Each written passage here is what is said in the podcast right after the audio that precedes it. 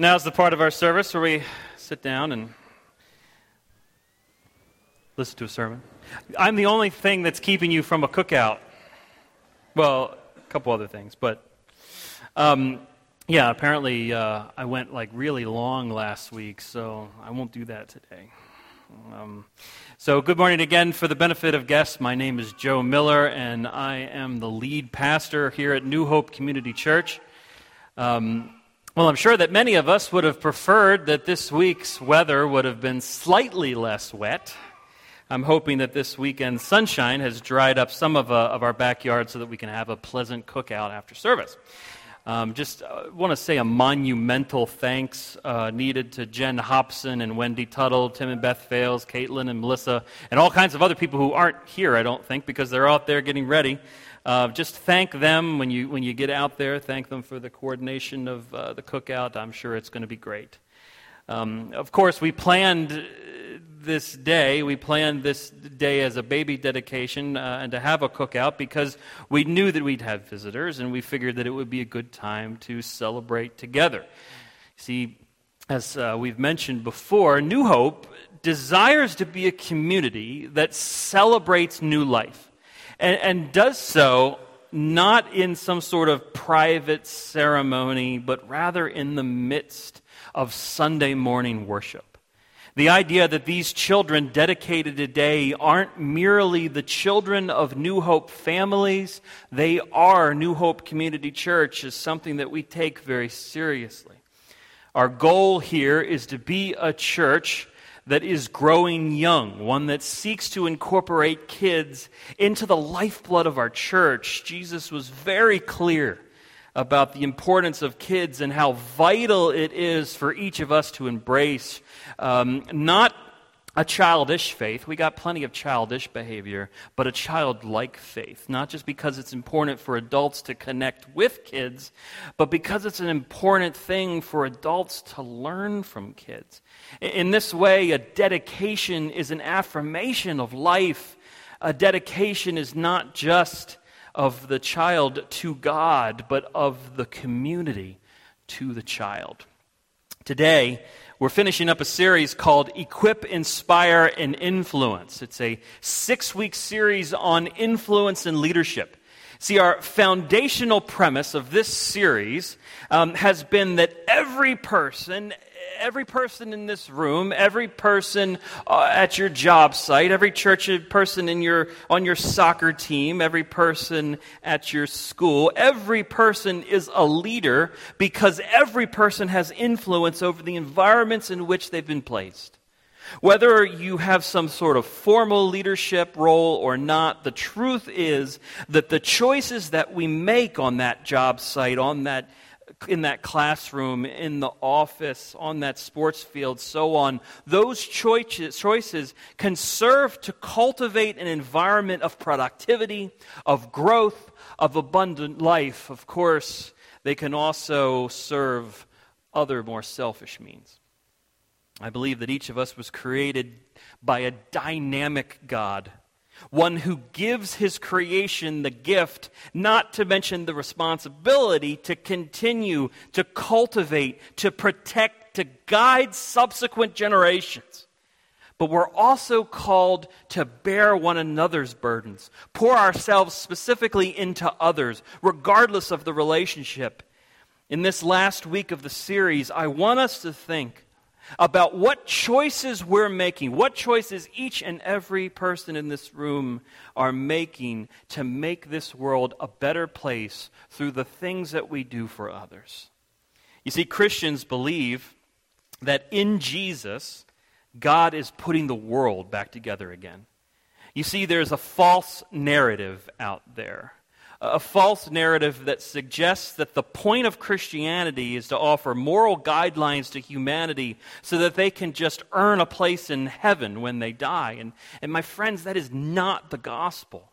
The gospel, the, the good news, is that God sees the darkest corners of this world, the, the, the corners of this world that are consumed with war and greed and corruption and lies and hatred and violence and poverty and injustice. And instead of abstractly dictating a better way from some far distant cloud, Jesus, God enters into this dark world in the personhood of Jesus Christ and starts a revolution of redemption that we're invited into by free grace.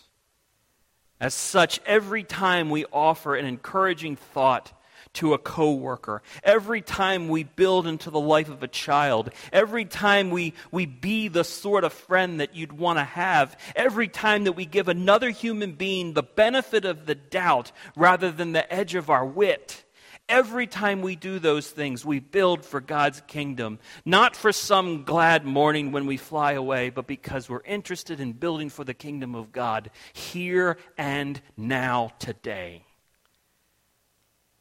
On November 9th, 1854, the 97 year old Eliza Schuyler Hamilton passed away in Washington, D.C. Just over 50 years earlier, I'm sure many of you know this story. Just over 50 years earlier, Eliza had lost her husband. Who was her husband? Yeah, there you go. Treasury Secretary Alexander Hamilton to a duel with then Vice President Aaron Burr in a long tradition of vice presidents shooting people. to the end, Eliza fought to preserve her husband's place in history. While revolutionary titans such as John Adams and Thomas Jefferson were able to explain themselves with, with romantic prose through this deathbed correspondence, Hamilton remained silenced by Burr's bullet. History moved into the problems facing the United States throughout the first half of the 19th century, but Eliza spent that half century preserving the past while building for the future. Hamilton biographer Ron Chernow talks about how Eliza spent the years following her husband's death attempting to rescue her husband's historical reputation from the gross slanders that had tarnished it. She collected and cherished his correspondence. She interviewed anyone she could find to speak on his character and his work, and petitioned several to write this massive multi volume biography of Hamilton's life. While it's reasonable suggest, to suggest that, that some of those efforts were probably fueled by pride, that seemed to be overshadowed by her sheer love of her husband, of her husband's legacy. Perhaps because of her dedication, Hamilton's work is now given the respect that it deserves, especially with Broadway musicals being written about him.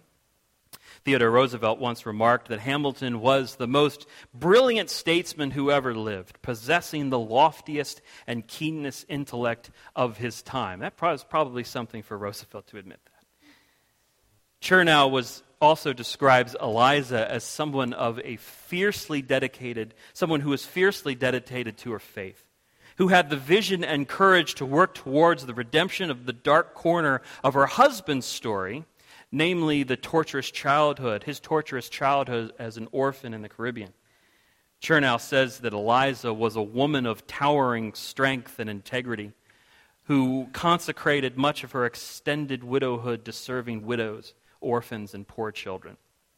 Less than two years after her husband's death, she co founded the New York Orphan Asylum Society, the first private orphanage in New York. In the years that followed, she raised money, leased uh, properties, uh, visited almshouses, investigated complaints, and solicited donations of coal, shoes, and Bibles. She often gave the older orphans in her uh, uh, jobs in her own home and even helped one gated minutes to West Point. On one occasion, her son teased her and said, Mama, you are a sturdy beggar. And she responded, My dear son, I cannot spare myself or others. My Maker has pointed out this duty to me and has given me the ability and inclination to perform it. See, here was a remarkable woman who used her past, even the parts of her past that were incredibly painful, to then build into others for a better tomorrow. See, there is an interconnectivity to the stories being told that cannot, that should not be neglected. In our society, there is a deeply rooted commitment to the advancement of the individual. We, we justifiably place high value on stories of men and women who have worked their way up in this world to do amazing things. Our Maker has often given us the ability and the inclination to perform incredible deeds to that end, there is a personal dimension to our life, and there's certainly a personal dimension to our faith. And that's why New Hope has chosen not to practice infant baptism. We desire to see each person in our community come to a place where they make a personal decision to follow Christ. At some point, Jesus asks us, he, he gets us alone. It's just him and us. And he looks us in the eye and he says, Now, now, who do you say that I am? And in that moment, I, I think it's inadequate, inadequate just for us to say, well, I, I was raised Lutheran, or I was raised, raised, Methodist, or I was raised as part of New Hope, you know, or I, I prayed a prayer one time. I think that took care of it. No, no, Jesus is going to look us in the eye and he's no, no, no. Put down put down the religion for a moment. Put put down the traditions for a moment. Put down all of this stuff. Put put that down for a moment. Just you and me, Joe. You and me in the room. Who do you say that I am? So in that light, we do want to place a high value on each person's faith being their own. But we cannot forget that Christianity, at its core, is fundamentally an other oriented faith. Jesus was very clear about the truth that there is an intimate connection between loving God and loving others. If you're ever at a place where you're wondering how you're tracking with your relationship with God, take a moment and think about how you treat other people. You know, think I think it'll give you a powerful clue people are God's most precious commodity. Conversely, though, if you're wondering how you might make a more of a difference in this world, if you might work to the most important problems of our day, work to help people, work to help your community, work to help in your, in your society, and work to be a person of influence. Personally, I think that you can start, that you should start with no better place than examining your own personal relationship with God. These truths, they get played out repeatedly throughout our lives, but in our closest relationships, that's where they're taken to an all new level. We see this in marriage. We see this uh, even on the job site. We see this on teams. We see, we see this in sports teams. Um, the intimacy that can happen between two people who are working towards a common goal. We saw that. We saw that with Eliza Hamilton. And time and a time again, we do see it in Scripture.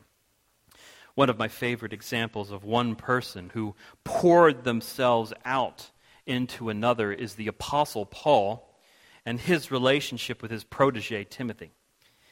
The letter our Bibles refer to as Second Timothy is probably Paul.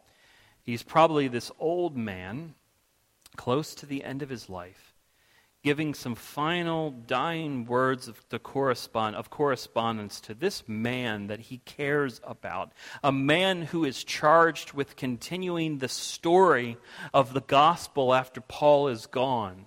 Call, Paul calls him my beloved child. Listen to Paul's words to this beloved child.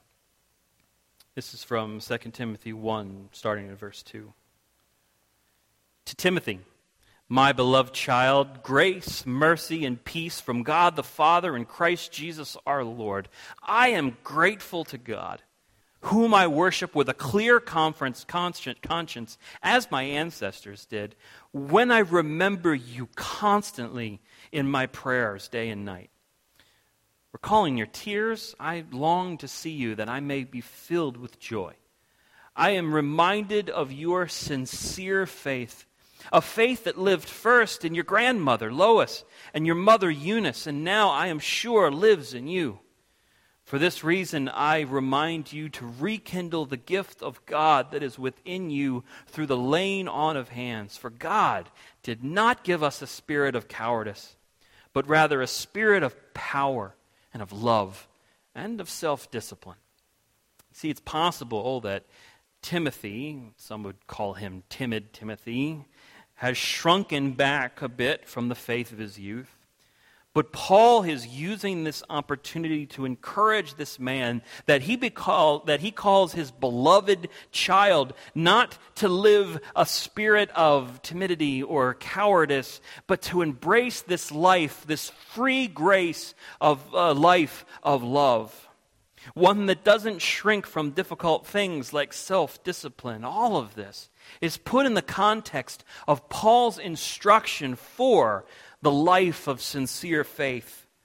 And isn't it great who Paul uh, turns to as an example of this sincere faith? Timothy's grandmother and his mother.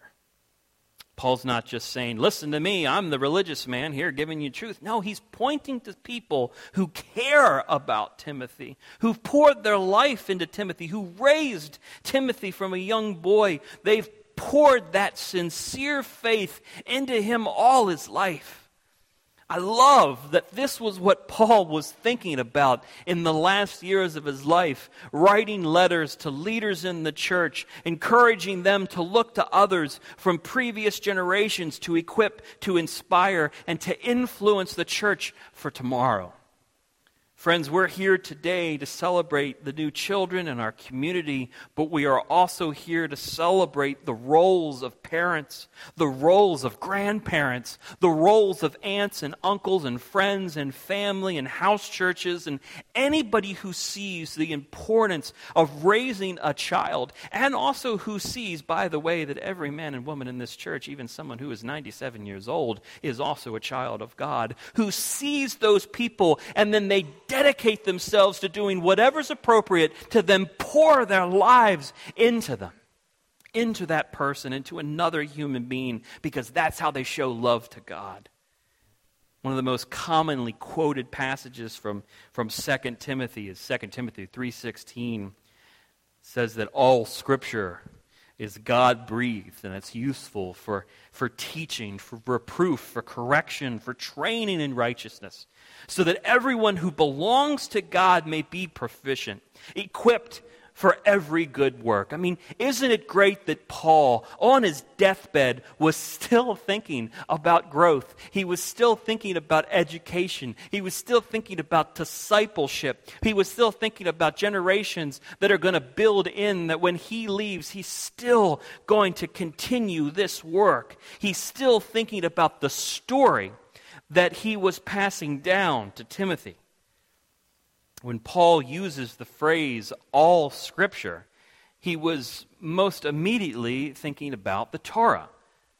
The identity that Israel had as God's people was given to them in this form of an epic story. I think there was something of, of this kind of epic, big picture, God's story, God's narrative, the story that we find ourselves in. There was something of that in Paul's words to his protege, Timothy.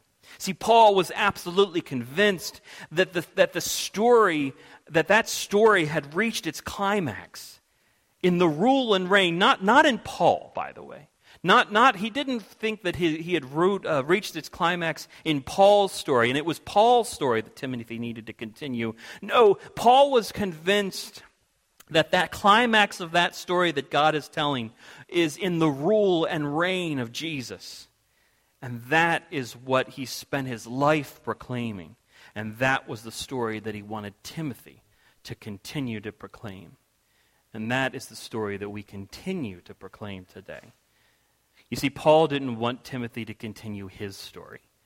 Paul wasn't interested in Timothy declaring the works of Paul to the world. All of this, all of this was pointing towards Jesus, the one who is the king of this story, the one who this autobiography is all about. As our worship team comes back up, just want to spend a few moments praying for the kids that were dedicated here this morning and for our church. Father, we are humbled by the work that you do in our midst. Father, when we consider Scripture and we consider the, the teachings of Jesus, we find that we don't build the kingdom. We cannot, we should not, we, we cannot think that for, for an instance that we're the ones who are doing the work to build for God's kingdom, and aren't we so great by our own power or our, by our own cunning? No. We can build for God's kingdom because you have already built it. You have already set up your rule and reign, and our responsibility as human beings is to live into the freedom that you have declared in your resurrection. Father, we just give this day to you. We give these kids to you. We give these families to you. We give this church to you, Father that you would have your way with us, that you would guide us, that you would build this church, that you would overflow this, this room, but not by our own power and cunning, but because that you sense community here that should not be hidden. I just pray that uh, th- this after church cookout that we'll have, uh, that just uh, praise you for the, for the food, that it would nourish our bodies, uh, and that our conversations as, as we meet new folks and, and continue our, um, our time together in fellowship would, would be blessed, uh, that you would nourish our bodies and bless our conversation. In the most holy name of Jesus Christ, I ask all of these things. And all God's people said, Amen. Grace and peace.